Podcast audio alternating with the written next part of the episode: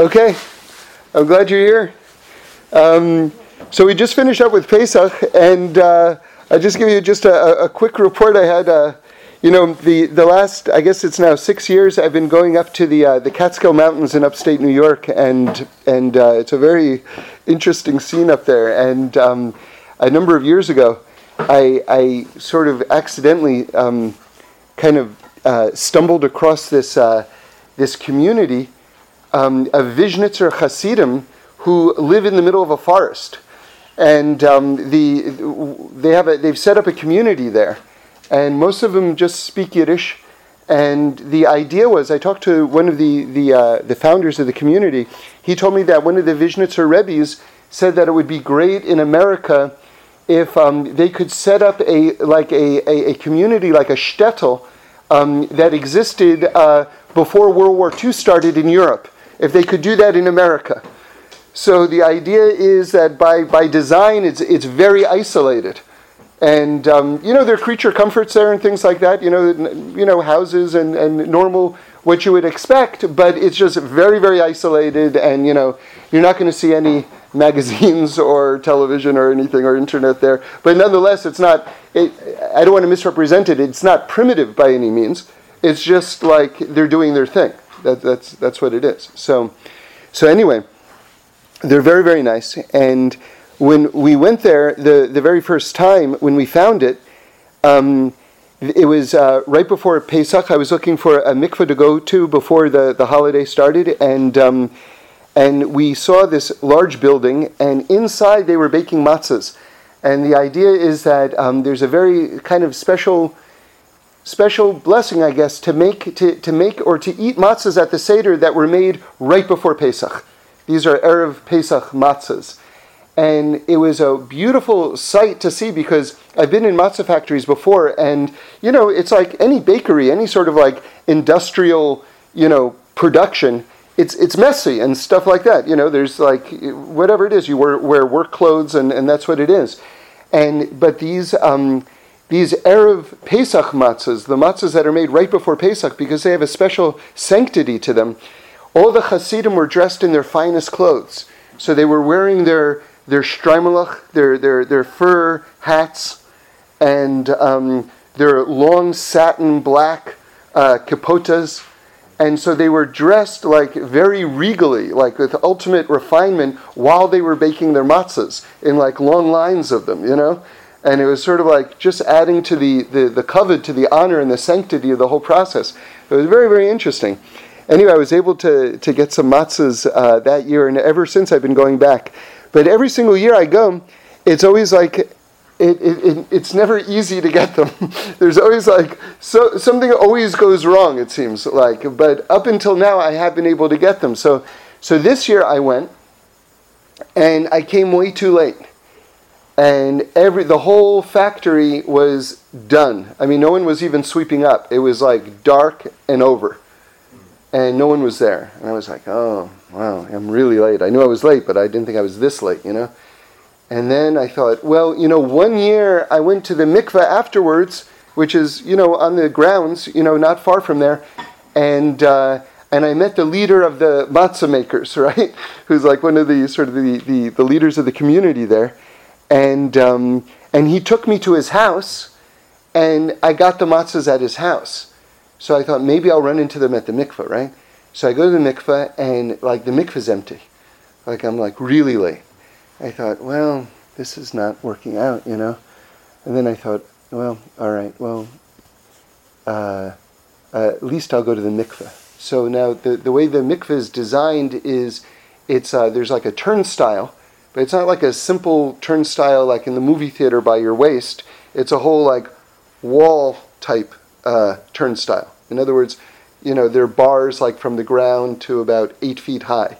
So you, you can't you can't jump over it. You can't get through. You have to put in the, the number of dollar bills into the machine. So I reach into my pocket and I've got no dollars.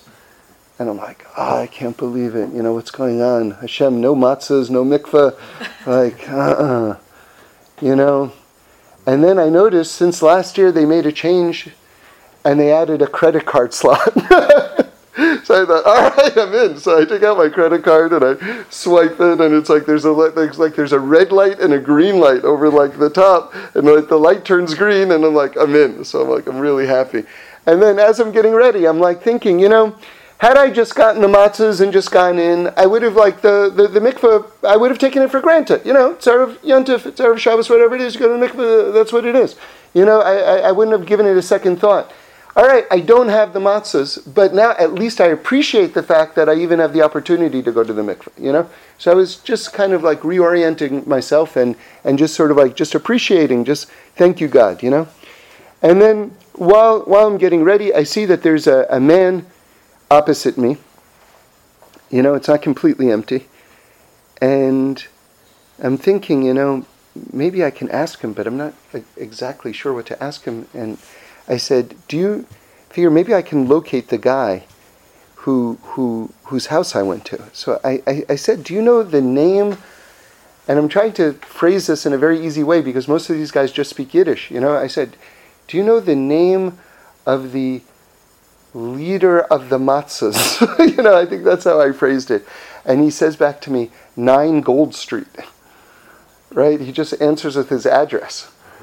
And I was like, all right, I got his address. okay, okay, you know. So afterwards, I, I, I kind of knew where it was because there aren't that. It's not that big a neighborhood. It's pretty small actually. So like, um, so I go and I, I recognize the house, and I'm like, okay, this is great. And I see there's like a big like staircase leading up to like the second floor basically of this house, but that it's kind of walled off. They've kind of turned the balcony into like a terrace, it looks like. So it looks like that's shut off.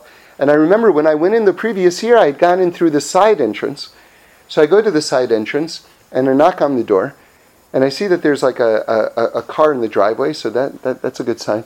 So I knock on the door, and uh, you know, I'm sure everyone's been in this situation at some point in their life you know, like no one answers the door, and it's sort of like, how long do you have to wait before you knock again? You know what I mean? Because you don't want to be like a jerk, you know. So it's sort of like, you know, okay, that's long enough. If they heard it, they should be here by now, you know? So I try knocking on a different part of the door with better acoustics, you know what I mean? So it's like, okay, let's try this one, you know? So I knock on there, you know, like a little bit harder. And it's like I wait and I'm thinking, all right, did I wait long enough before I could knock again? Then, uh, yeah, they should have answered it by now. And so then there's like a glass panel on top, and I figure, okay, that's going to make a lot of noise. So like I like rap on the, on the glass panel, and, uh, and still no one answers. So I thought, okay, so no one's answering the door. I guess maybe no one's home, or I don't know what it is. And then just like I heard these words in my head, holy chutzpah, you know? So holy chutzpah is basically, you know, it's a teaching from Reb Nachman of Breslov that, that basically you're not going to allow God to say no to you. You know, which is you say that God, you know, you can push me away, but I'm going to keep on coming back. You know, I'm just, I'm not going to give up. You know, I'm, I'm not going to stop coming back to you. I'm, I'm just not going to do it. So I heard that in my head, and so I started to walk back, and I see the main entrance up to the front, which I didn't even think was an entrance. And so I said, All right, I'm climbing up. So I go up like this big outside stairwell, and then I see that in fact there is a door there. It's not completely walled up. And I open it up, and I knock on the door, and this little boy in Payas answers the door. And it's like, I know for sure he just speaks Yiddish. And I'm thinking, okay, how can I communicate with this little boy? And it's like, I don't know Yiddish, but I know a couple words. And I know, I know the word tati. Tati means father, you know? So I'm like, where's your tati? I got to talk to your tati. And, and the boy just kind of looks at me, and you know, I say it again, and so he then disappears, and the the mom comes out, and she kind of looks at me, and she speaks English, and she's like, you know, what do you want, you know? And I'm there in like I don't know, like basically a t-shirt and jeans, you know, and you know, which is not how the people dress there. And she's um, she's looking at me, and I said, listen, I've gotten um, I've gotten matzahs from your husband the last five years. You know, I'm from Los Angeles. You know, if, if you know, and she says, well, he's asleep. Um, and then she said, okay, wait. And then she comes back and and she says, okay, and she names the price, and it's the, the price that I had been paying uh, earlier, you know, so that I guess that's what we had settled on. And they're not cheap, by the way. and I said, I was like, someone said, do, do, do, they take credit cards? And I was like, well, I, I just asked, do you have change for a hundred? And it's like, yeah. They said, yeah, we have change. So, so, so about, I don't know, a few minutes later, like this little kid comes out with this box of matzahs, and so he got the matzahs, and it was like fantastic. And I saw this year from Reb Shlomo, he said that when you taste the matzahs, that you're actually tasting the holiness of the person who made them. And I have to tell you, these matzos were absolutely delicious. They were like fantastic. They were really, really amazing. And like a different texture, you know, like, anyway, really good. Um, so that's, that's part one, and there's sort of like just a PS to the story, which is um, so Pesach is seven days in Israel, eight days outside of Israel, and the first two days are holidays, and the last two days are holidays. So before the second set of holidays, the, the, the, the, last days. So I went back to the mikveh before Yontif started again. And, um, and uh, you know, I had my credit card, swiped my credit card, and the light turns green, and it was good. And I get halfway in, and then the light turns red. it's like, oh, um, what happened? You know, something like I didn't get in, you know? So I'm thinking, okay, I got to pay a second time. That's like, all right, that's a bit annoying, you know. I just paid, you know, and so I'm just this is like just like little thoughts flying through my head at the moment. And then a moment later, the person who made the matzahs comes out. So he just like appears. He's like, I was like, oh, and he looks at me and he says, "Did you enjoy the matzahs?" And it's like he had made the connection, even though we hadn't seen each other at that moment, he, he knew who, who I was. And then he, he was so warm, and his smile was like just this beautiful smile. And I was like, Yeah, I said, Thank you so much. They were really great. And then he looked at me really seriously and he said, he said, You'll come to me next year in Jerusalem. You'll come to my house in Jerusalem next year. And, and, and you'll get matzahs from me next year in Jerusalem, right? You'll come, right? And I said, Yeah, I'll come. I'll come. You know. And it was, you know, it was it was it was good. It was a really nice moment. And then there was a a little boy. He must have been I don't know under five feet, but with a black hat and long payas and a long black silk capota, and he was looking at just the fact that this man was sort of you know speaking with me and being nice to me, and so when he walked away, when the when the Rav walked away, he took out his little pass key and like put it over like the, the laser beam and the light turned green and he was like good you know? So so i got in. So that was that was good. That was nice. So that's just a, a little little preamble you know the latest uh, matzah adventure.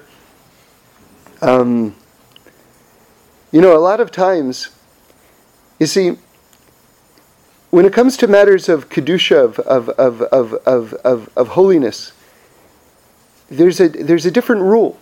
There's a different rule, and that's usually um, that if there are obstacles, that that doesn't mean that you're being pushed away. That that rather you're being lifted up because because Hashem is making it even more special and giving you more zchus, more reward for being able to accomplish it. Um, Rabbi Nachman says that anyone who decides that they want to dedicate themselves to a more spiritual path in life, that they should expect tests. And um, I remember Reb Shlomo said to me one time that um, imagine someone is being interviewed. This is the example he gave for for for being Secretary of State, right? So you know that's basically next to the president. That's the person who's running American foreign policy, for the most part, or executing it at least. A very, very big position in the world, especially. So he was saying that not, not everyone gets an interview to be Secretary of State. Like, this is, you know, not everyone who gets interviewed gets the job. But it's a big deal to be even considered. So when one, when one sets out on a path of of trying to raise themselves up in terms of spiritual refinement, receiving a test means that you're being taken seriously in heaven. It means you're being taken seriously. And the reason why this is really like almost a, a surprising or alien paradigm for us growing up in a more Western mindset is because we tend to think that if you want to show up, then everyone should like you know throw a party for you basically. Like, like i'm here. Yeah you're here. You know what i mean? It's sort of like but like in heaven it's a little bit different. It's sort of like you're here oh you want to be here? Well let's see. Let's see. You know it's not it's not so simple. It's not so simple. But once you know that and once you anticipate that then you can sort of like create expectations accordingly. Because then then you know how to proceed and you know not to get depressed or discouraged um, if it doesn't go as easily as you want it to go. Because you realize okay this is this is this is how it works with these type of things. And and so that's why it's it's very very important. Um, and so this is a good um, transition into um, into just discussing the whole concept of, of holiness itself because we just did um, Parshas, Parshas Kedoshim, and it starts with one of the most, really, one of the most amazing lines in, in the entire Torah, I think, which is, You shall be holy, for I am holy, Hashem your God. Right? God says, Be holy like me, or commands us, actually, to be holy like God. God Himself is saying, Be holy like me. This is really a, a, a, a mind blowing statement, or a command, actually. That's even, even more way out. So, how do you be holy like God? I mean, that's just for starters. God doesn't have a body, so so we're like a different order of creation. How do you how do you emulate God who's completely beyond everything and yet saturates all of existence simultaneously? How, how do you do it? What's even more interesting about this is that if you have a, a proper overview of, of Torah and Judaism, you know that there are many commandments, many mitzvot, and there are incredibly detailed explanations on how to do them. So, like for instance, building a sukkah, there's an entire volume, like a thick volume of the Talmud, just explaining how to build a sukkah. And we know that the like if you think of uh, tzitzis or tefillin or really any mitzvah, there are incredibly detailed explanations on how to do it. So, what's really shocking almost is that the command to be holy, which is so central, that's so central to, to existence, doesn't have any explanation how to do it. And so, if you would think about that, wow, well, if anything would need an explanation, that, that, that would seem to be one that needs an explanation. So if you would ask me, so how do you do it? I would say, well, you know, really, it's not that complicated. Just do the mitzvot, and then that's it. And that sort of works, but we have a famous question from the Ramban. And the Ramban says the following, which is that it's possible to do all the mitzvahs, and he doesn't use this word, but this is what he means. You can do all of the mitzvahs and essentially still be a bum. so how, how does that work? And the example that he gives, and you know, when you when you hear this example, you understand what he's talking about. He says you can keep super duper glatt kosher, right? And still be a glutton. Right? Imagine, like you can you can imagine a person who, and it's not a joke, I'm being very serious, has the highest, most exacting standards for what it means to keep kosher and weighs 800 pounds because he can't stop eating. So there you see that, wow, there's something really interesting about, about just getting it, right? Because, because Reb Shlomo used to say, I, I heard him say this so many times. He used to say on a regular basis, you can be doing everything right and at the same time be doing everything wrong. And this is what he's talking about that there's, see, we talk about a body and a soul. And there's a body and a soul to the mitzvot as well. That there's the actual performance of the deed, that would be the body of it. But then there's the way that you do it. That's the, that's the, that's the soul of the mitzvah. And every mitzvah has a body and a soul to it. Imagine when it comes to honoring your parents, kibud ve'em, your, your, your, your mother, your father asks you to bring them uh, a glass of water, say. And so what do you do? You go and, all right, whatever it is, and then you take the water and you slap it down in front of them, and who knows how long it took you to actually do it. Did you do the request? You did the request. Was there any honor at all? Was there any beauty at all in the fulfillment of it? Zero. So you see that there is a potential vast disconnect between actually doing the thing and doing it in a beautiful, holy, godly way. And so God puts the ball in our court by not explaining it because you can't explain it. You can't explain it. You have to be connected. You have to be connected in a way where you're where you're you're actually having a conversation with God at that moment through the vehicle of whatever mitzvah it is. You see, this is the greatness, um, just to explain that, this is the greatness of this state of being, which is the, the ideal state of being that we're all supposed to be in, called dveikus. Dveikus means to cleave. It means that there's this ongoing conversation between you and God in everything that you do. That's the ideal state that we're supposed to be in. When humanity reaches that state, this is the state of a circumcised heart says it. It, it, it, it, and this is, this is the destiny of, of creation, by the way. We're all going to get to this place. See, right now, see, there's a famous question, which is, I'm sure you've all heard it asked What's the largest distance in the entire universe? And the answer is the distance between your mind and your heart. Because you can know the right thing to do, but then to actually do it, man, you gotta, that is, that's a long trip. it's a long trip. Right? Or, so where does that come from, by the way? That was basically what happened when we ate from the tree of knowledge in the Garden of Eden. That's when the mind and the heart got disconnected. That's why that event was so seismic. That's why it was such a fundamental shift in terms of consciousness. You know? Um, and so that blockage, that, that, that disconnect between the mind and the heart, there are different ways to understand it and different ways to explain it. We have something which is called an orla on our hearts. Everyone has it. It's this blockage, basically. It's this piece of skin that covers the heart.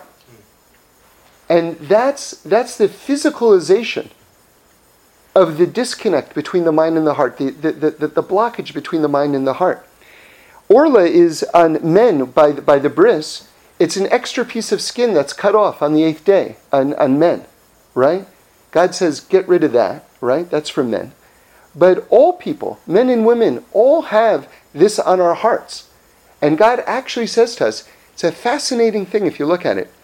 In one place, God says to us, circumcise your hearts, meaning get rid of that blockage on your heart, right? Then in another place, God says, I'll get rid of it. See, that echoes a very famous prophecy from Yeshaya, which is God says, I'm going to bring the redemption speedily in its time. So that's like a famous, like uh, paradox, if you will, which is if God's going to bring it speedily, then it's not coming in its time; it's coming in, in advance of its time, right? Or if it's coming in its time, it's not coming speedily; it's coming in its time. So which is it? So the sages explain that if we merit, it will come speedily. It can come at any moment. But if we don't, there's a cutoff time for this stage of creation, and God will just like like I always like to quote, like they say in cop shows, we can do this the hard way or we can do this the easy way. Either way it's going to come. It's just a question of whether we circumcise our hearts or whether God, as he says, I'll do it. Either way it's going to happen. But if you think about it in terms of the evolution of humanity, that's going to be an amazing advance when that happens. It's going to be an astonishing advance when that happens. When the mind and the heart all get back together again, everyone in creation is in that place, that's going to be wild. And that's, that's happening. That's, that is our destiny. That is God's plan for creation. This is just an in between stage where we're at right now. That's the Jewish view. You know, I always think that it's sort of like very ironic that um, that you know whatever Darwin is saying in terms of his concept of evolution. Okay, it's fine. Like for me, it's like God wants to take a single cell and evolve it into a human being. Great. God wants to create a human being outright. Great. I mean, God's all powerful. God can do it either way. So, I mean, what difference does it make? The question isn't how we were created. The question is why we were created. Why are we here? Why is there a world? What are we supposed to do with our lives? This, this is the question. Not how was it done. If God's all powerful, it doesn't matter how it's done. You make it with one egg, you make it with three eggs, who cares? The point is, is like now that there's a cake, what am I supposed to do with the cake? You know, do I save it or do I eat it or do I portion it out? I don't, tell me what to do. you know? So, so the point is, and this is the irony that I was referring to earlier, is that we believe in evolution in the deepest, deepest, deepest way because we're saying the entire universe is evolving. Mankind itself is evolving. That's, that's the headline. That's the headline. That's the most relevant detail. So now now we see that there's a body and that there's a soul to, to the performance of the mitzvot, and that you can do the mitzvahs in, in, in a way that sort of like undermines their sanctity. Um, and again, the Ramban gives that example of being a glutton while at the same time keeping kosher in this very strict way. So we see that there's an X factor here. So to, to, to achieving holiness. So, so how do you do it then? How do you do it? So Reb Shlomo says something very, very beautiful, and for me it was like very surprising because I wouldn't have expected this answer. Um, so I want to go through his answer a little bit. And there's great advice. It's very, very deep. Like you can think about this for the rest of your life, really. He says that if our if our if our job is to emulate godliness, right? Because remember, the, the, the, the, verse says, You shall be holy, for holy am I, Hashem your God. That's how they, they translate it. So if we're, we're, we're to be holy like God, well, how do you do that?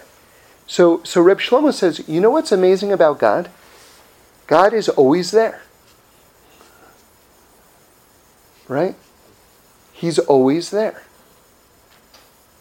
So, so that would mean that if we really want to be holy, that we also have to be there. Right? We have to be there. Like, okay, so what does that mean?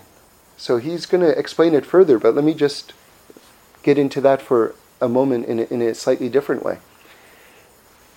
You see, Reb Shlomo says that there are two types of Jews, right, it, who are trying to serve God he, there's the what he calls highway Jews, and then step-by-step Jews. So what's a highway Jew? So a highway Jew says, okay, I'm going down this path. What is this path? Shabbos, Kashrus, Taharis, Hamishpacha, you know, Tefillin, whatever it is. These are the general mitzvahs, and I'm go- that's the life I'm leading. I'm going down that path, right? Okay, that's one level. Then there's another level. This is the step by step level which is that in every single moment of your life, you're looking around and you're asking yourself, what does God want from me this moment? Right? That's a whole nother order of consciousness. Whole nother level. Whole nother level. What what does God want from me this moment? Now all of a sudden I'm looking around. I'm like taking the temperature of the room. I'm listening to the person who I'm talking to, hearing the words that they're saying, hearing the words that they're not saying, right? Hearing maybe what they want to be saying, whatever it is. Right? That's that's that's that's that's another way of going through life. So in other words, just like God is always there, right? We also have to be there. Okay? Now now Reb Shlomo takes it to a whole nother level. Listen to this. He says, Imagine someone standing in front of a poor person on the street, right? And they're fishing through their pocket for a quarter for like 10 minutes to give to the guy. He says, You know, now compare that to someone who's just walks by someone on the street and just hands them the money, whatever it is. You hear the difference? One is like,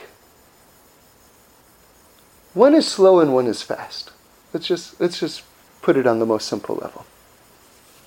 But if you can picture those two different scenes in your mind, the one who's just got it right there, that's, it's, like a, it's, a, it's like a different mitzvah. It's like a whole nother level of, of, of service, right? So it's not that you're, they're just there, they're there and they're fast. Rabbi Green used to tell a joke. He used to say like this that um, he said, This is the uh, world's fastest gunslinger. He says, You want to see? You want to see again? right? It's so quick, you didn't even catch it the first time. right? you know how fast God is? Right? Our tradition is, is that He's creating the world and recreating the world moment to moment. right? Like, you want to see? You want to see again? You want to see again? You want to see again? It's like I didn't even catch it. I'm alive how many years? I, I haven't even caught it once. And now I'm looking. I still don't catch it. I mean, that's, that's fast. That's fast. So, you know, we've been talking about it, and this is something that I have to learn myself because I'm, I'm, you know, in serious need of improvement in this area. To do it quickly, you know, and but let's get a little bit deeper into the psychology of it, and it's a little painful, but let's we should discuss it, you know. So imagine someone tells you, right, your wife, your husband, your loved one, whatever it is, just to give a simple, common example, take out the trash, right? And you hear it, and it's like you know what your reaction is and you don't utter this and maybe you, are not maybe perhaps even aware that you're thinking this but your reaction is and it could be any task i'm just saying take out the trash because that's a famous example your reaction is spoken or unspoken i'll take it out when i'm ready to take it out right someone asks you to do something whatever it is i'll do it when i'm ready to do it but if you think about it on a very deep level at that moment who are you serving? At that moment, who are you serving? So, I would say yourself. Again, that's a, that's a painful that's a, that's a painful recognition. It's a, it's a painful recognition. But but we have to be honest. At that moment, at that moment, I'm serving myself. I'm not I'm not doing it because the other person asked. You know, I'll do it when I'm ready to do it. So and by the way, I just want to say as just just very importantly, any good thing you can do on any level at any period of your life is fantastic. You know, if it takes you three hours to get the quarter out of your pocket to give the poor man, that's fantastic. Any good thing you can do, any possible way at any moment in your life that you can do, fantastic. But what we're talking about right now is we're going with this, this, this verse from the Torah, this pasuk from the Torah, which is talking about levels of Kedusha, levels of holiness. And the, the, the, the, Torah itself, Hashem himself, is comparing it to, to being like God. So we're obviously talking about ever higher levels and nuances within Kedusha. That, that's what we're talking about. That's what we're talking about. But just as a baseline, anything we do at any moment that's good is good. But if we want to have the more sort of cosmic perspective, right, of like the higher realms, then we have to discuss it in this way as well. So I just want to be clear. I just want to be clear. Because God forbid no one should ever think that, oh, I, I'm not able to do it in the highest way, so therefore I'm not going to do it at all. Right? That's just the Yetzer Hara trying to get into your head, right? Trying to undo you. Right? So so when we learn about more elevated levels of spirituality, the point is not to arm our Yetzer Haras with information to make us more depressed on a regular basis. That's not the point of this. The point is is to have a framework for being ambitious spiritually. That's that's that's the point. And and at least knowing the terrain and having the terrain laid out us laid out for us so that at least we know the neighborhood that we're in so that we can advance if we want if we want. You know, it's up to us. You know, all this stuff is up to us ultimately, right? So, um, so anyway, that's just an important thing. Probably should have said that 20 minutes ago, but anyway, so it goes. At least it was said. All right. All right. Now let's get back to these these uh, more sort of exalted levels, right? So, so the idea is, and the the Gemara talks about this, and again, this is like a very challenging idea but they're talking about this in the Gemara, so this is going back, you know, a couple thousand years at least already, okay, in terms of Jewish outlook, in terms of understanding one's own soul and one's own humanity and the universe and God and all the rest. And this is, again, a, an idea that really runs counter to Western thought. We touched on it a little bit earlier, but now we're going to say it like outright, which is that which do you think, and again, this is the Talmud speaking, which do you think is the bigger mitzvah? The one that I do from my own voluntary place or the one that I'm commanded to do. So, anyone who's grown up in America and wants to be honest, probably, certainly my first instinct is the one that I voluntarily do. Because I would say that that's a truer expression of who I am, right? And the Gemara says the opposite. The Gemara says, no, the higher level of service is to be commanded.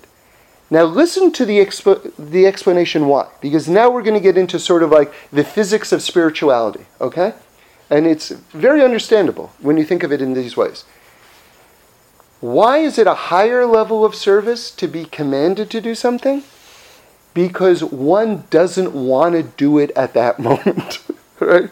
Like they're they're totally into like psychology. They understand what you're thinking, right?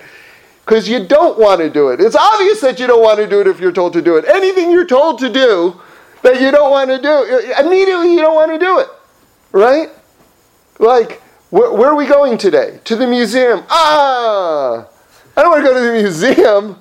Like, I don't know. Like, there must be like some secret meeting that I don't know about that all kids are called to, where they're educated to the fact that museums are like hell, basically. like, whatever you do, don't let your parents take you to a museum. Like, you know? Like, I gotta tell you something, you know, one of my proudest moments as a, as a father was I was wearing like these boxer shorts that were like very colorful, you know, and I walked into my son's room at night and I didn't think he was like awake and he was like, I don't know, he was like really young, like definitely under six, you know, maybe younger. And he, he was awake. And in the dark, he looks at my boxers and said, Your boxers are really Van Gogh so I was like, Wow, okay, you know, I'm doing something right. I don't know what it is, but I'm doing something right. So. So, but then, you know, you talk to that kid like a little bit later, you know, and tell him, let's go to the museum. And he's like, no. He's like, well, wait a second, but you like Van Gogh. You know, we can see a Van Gogh, you know. But it just, anyway. So, anything that, that you're forced to do by human nature automatically you don't want to do. Okay, but there the Gemara is the Gemara. There's several steps ahead of us, okay? So so but the point is then when you do something you're not necessarily wanting to do, you do something very amazing and transformative, which is what we call in in you know like vernacular breaking your Yetzer Hara. See, your Yetzer Hara is your negative inclination. And that's once it's like that's the blockage on your heart. That's what you those are the that's the that's resistance basically. And when you do it anyway, you break your Yetzer Hara and then light comes into the world in an amazingly more forceful way than it would otherwise. Because if I do it because I want to do it involuntarily, you are still doing something right and it's still beautiful and everything like that. But it's like the level of the amount of light that sort of like shines from your soul. It's like a whole quantum order higher when you break your Yetzer Hara. Now listen to what Rabbi Israel Salanter says. He's the head of the, the founder of the Musar movement. One of the all time great Jewish quotes, in my opinion. He says, Do you know what the loudest sound in the universe is? The sound of a habit being broken. That's an explosive, like semi atomic level noise in, in heaven, in Shemayim. When a habit is being broken, it's like, like all of a sudden you're like, your soul, like, light shines out of your soul, right? So, so that, that's the that's the Torah. So, we just start to wrap it up, and uh, and getting back to this idea of holiness. So again, let's just let's just review for a moment. So we see that there's very elaborate uh, instructions for doing for doing uh, all the all the mitzvahs. And yet, this most central mitzvah, how to be holy, doesn't seem to have any directions. And then we find out further, again, just to quote the Ramban again, that one can even be performing the mitzvot, but be doing them in a way that doesn't summon any of the specialness of them. And so we need that X factor. And we said that that X factor really, really means to be in a dialogue with Hashem and to emulate Hashem, but to do it in this like very interesting, surprising way, like Reb Shlomo is talking about. To be really present, to be there because Hashem is always there, and to be there quickly. And let me just talk about that for one moment, because that's something that uh, is is very challenging. But I think that when you see this point, you'll you'll appreciate an aspect to how Hashem runs the world uh, that's very fundamental that I don't think that we think about too often, which is that it's another way of understanding that God is creating and recreating the world every single moment. Now, now you can understand that in a very metaphysical sense. But I want to give you a very meat and potatoes, a very tangible way to understand that the world is being created and recreated every single moment. Okay? Imagine someone asks you um, to go and, you know, they say, "Oh, you know, I have such a such a headache. Um, we're at a Tylenol. Um, can you go go to Ralph's, you know, the supermarket, and get some Tylenol for me?" And you go, "You know what? Okay, great. I'm just." Uh, I'm just finishing up this um, episode of Homeland, and as soon as I, as soon as I'm done with that, I'll, I'll, I'm going to go to the supermarket. Is that okay? Yeah. Um, okay. Yeah. I guess fine. Or I'm right in the middle of this, whatever it is, and I just have to make a couple more calls and then I'll go. Okay. Just to give that as an example. Okay. So now, imagine it slightly different. You say, Oh, you have a headache? Oh, I'm so sorry. You know what? I, I'm doing this, but it's not an emergency. I can get back to it later. Okay, I'll go right now. All right, so now let's take it from there. Now you go to Ralph's because you left, say, five minutes earlier, just to give an example, right? You left five minutes earlier, and who do you see at Ralph's?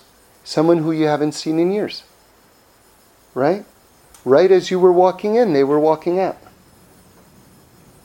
Now, if you had left five minutes later, you wouldn't have met that person. Now, all of a sudden, you meet that person and you start talking with them, and they say, Hey, you know, me and you know who I'm in touch with? You know, Joe. Joe! I haven't seen Joe. Yeah, we're going to get. Why don't you come? Oh, okay. You, you sure? Is that all right? Uh, are you crazy? He'd love to see you. So now all of a sudden, it's like your life is going in a completely different direction because you left five minutes earlier. Now all of a sudden, it's literally a different world. Do you understand how it's a different world than if you had left five minutes later and then maybe you would have gotten the aspirin and then you come back and then, okay, that's, that's that world five minutes later. Do you, you see, you have to understand how wildly creative God is. God is like you have to understand there are like levels, zillions of levels, zillions of levels that, uh, that reality is operating on, zillions of storylines that are waiting to take place. And depending on how high you put yourself, how, how holy or how godly you make yourself, you access different storylines of creation. And then those storylines become transformative because then they trickle down to the rest of reality. Because now you're living in a world where, let's say, now I met Joe, and all right, let's just, you know, as long as we're making stuff up, now the person gets married. Let's just say, why not? You know, let's make a very happy ending to this story. And now their marriage is taking place in the world that their friends and family live in. Now, they, the friends and family might be on a different spiritual level, but now all of a sudden, this higher reality you've brought down and you've made it part of their reality. Do, do you understand? So, or it's sort of like, let's say I start keeping Shabbos, but let's say my friends or family aren't. But now that I am, I've created this reality within their reality. So when you access a higher reality, you then bring that transformation back down into this storyline, if you will. So there are all sorts of opportunities, and we'll never find out about them unless we sort of like are in that place of, you know, something needs to be done, you're doing it now. Right? There used to be like um, a game show called uh, Beat the Clock right? And the way Beat the Clock worked was, you know, they'd give you some kind of like, you know, kind of challenging ta- task to do. And you'd have, I don't know, 30 seconds to do it. And if you did it in five seconds, you got that amount of points. If you did it in 29 seconds, then you got a lower number of points. so there was like a very, so reality is a little bit like that also. It's a little like that also. You know, and again, these are things that let's use these ideas hopefully to expand our consciousness and to inspire ourselves, not to depress ourselves, because that's not that's not the point. The point is is that understanding that that certain opportunities that if you grab them right away, that there will be a domino effect which will come from those things which could be very, very surprising and transformative.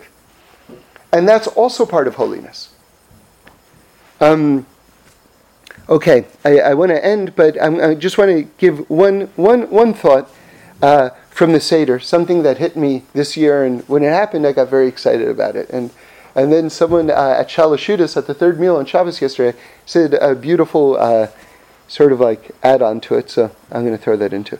So, anyway, just very quickly. Um, so, everybody knows there's four cups of wine at the Seder, and then the fifth cup of wine is the cup of uh, Eliyahu, right? and that's in the middle of the table, and, and no one drinks from that. And the fifth cup of wine is, is really represents like the complete total redemption, right? So a few years ago, um, I was introduced to a custom that I've been doing that I, I, love. I think it's really beautiful. I think that I heard it in the name of the Radziner Rebbe, who was one of the Rebbes of Ishbitz, but I might be wrong. But anyway, it's a Hasidic custom, and the idea is like this: that before you drink your fourth cup, your last cup, like you take a teaspoon from the fifth cup and you put it in your fourth cup. Right? So this is, and anyone who wants it. So you're taking from the fifth cup, which is like really like redemption, and you're putting it in the fourth cup. So that's kind of like a, it's a bit of a radical kind of like idea, but it's it's very cool, you know. So we've been doing that. Okay. Then this year, I'm following along, and it's I was using the uh, the Chabad uh, Haggadah. It's a brown kind of leather Haggadah, amazing Haggadah, beautiful Haggadah. And I, I noticed something. I'm reading the instructions, and I, I, I never noticed this before, which is it says that um, after the meal, right? So you've had at this point, excuse me, at this point you've had three cups. So it says that after the meal now, uh, it says, pour the cup for Eliyahu right? And then pour your last cup. And I thought to myself, wow, that's really interesting because I've had three cups. If I'm pouring the cup for Eliyahu, that makes that the fourth cup. and then my last cup is actually the fifth cup. So all of us are drinking the entirety of the fifth cup. Like, which is just like this, like, total concept of redemption. Because if you know, I mean, it's a bit of a longer thought, so let me just cut to the punchline. Basically, what you're doing at the end of the Seder is you're already celebrating that Mashiach is here. Basically, it's like, um, it's like, it's like you're, you're, you're, you're in a mindset where you're in the future looking back and celebrating that which is going to happen as though it's already happened. I'm sorry if that was unclear, but the point is, is that it, it's very appropriate to be drinking the fifth cup at that moment. So then, then this boy, I wish I could tell you his name, but he's like a newly minted bar mitzvah boy, like very special, you know, in his white shirt and his black jacket, and, and was sitting with us at the at the third meal yesterday, and he, he heard that and he said, or maybe you can say like this, that, that the custom for doing the teaspoon is since you're drinking the fifth cup, since your fourth cup is the fifth cup, you have to take a teaspoon from Eliyahu and put it in your cup so that you should be able to be yotze, be, be able to fulfill the status of drinking four cups. Since, since theoretically you're going from the third cup to the fifth cup, right? And you're supposed to drink four cups, you have to take from the middle cup in order to, to fulfill the, the fourth cup. I, I hope that was clear. But that to me was like if you like that's if I that's really Jewish thinking. That's real Torah thinking. Like I was so proud of him. I got so excited when he said that. I wanted to give him a hug, you know. It was like that's that's that's good stuff, you know? Like the kid's got a lot of potential, you know? So anyway, um, okay, have a great weekend.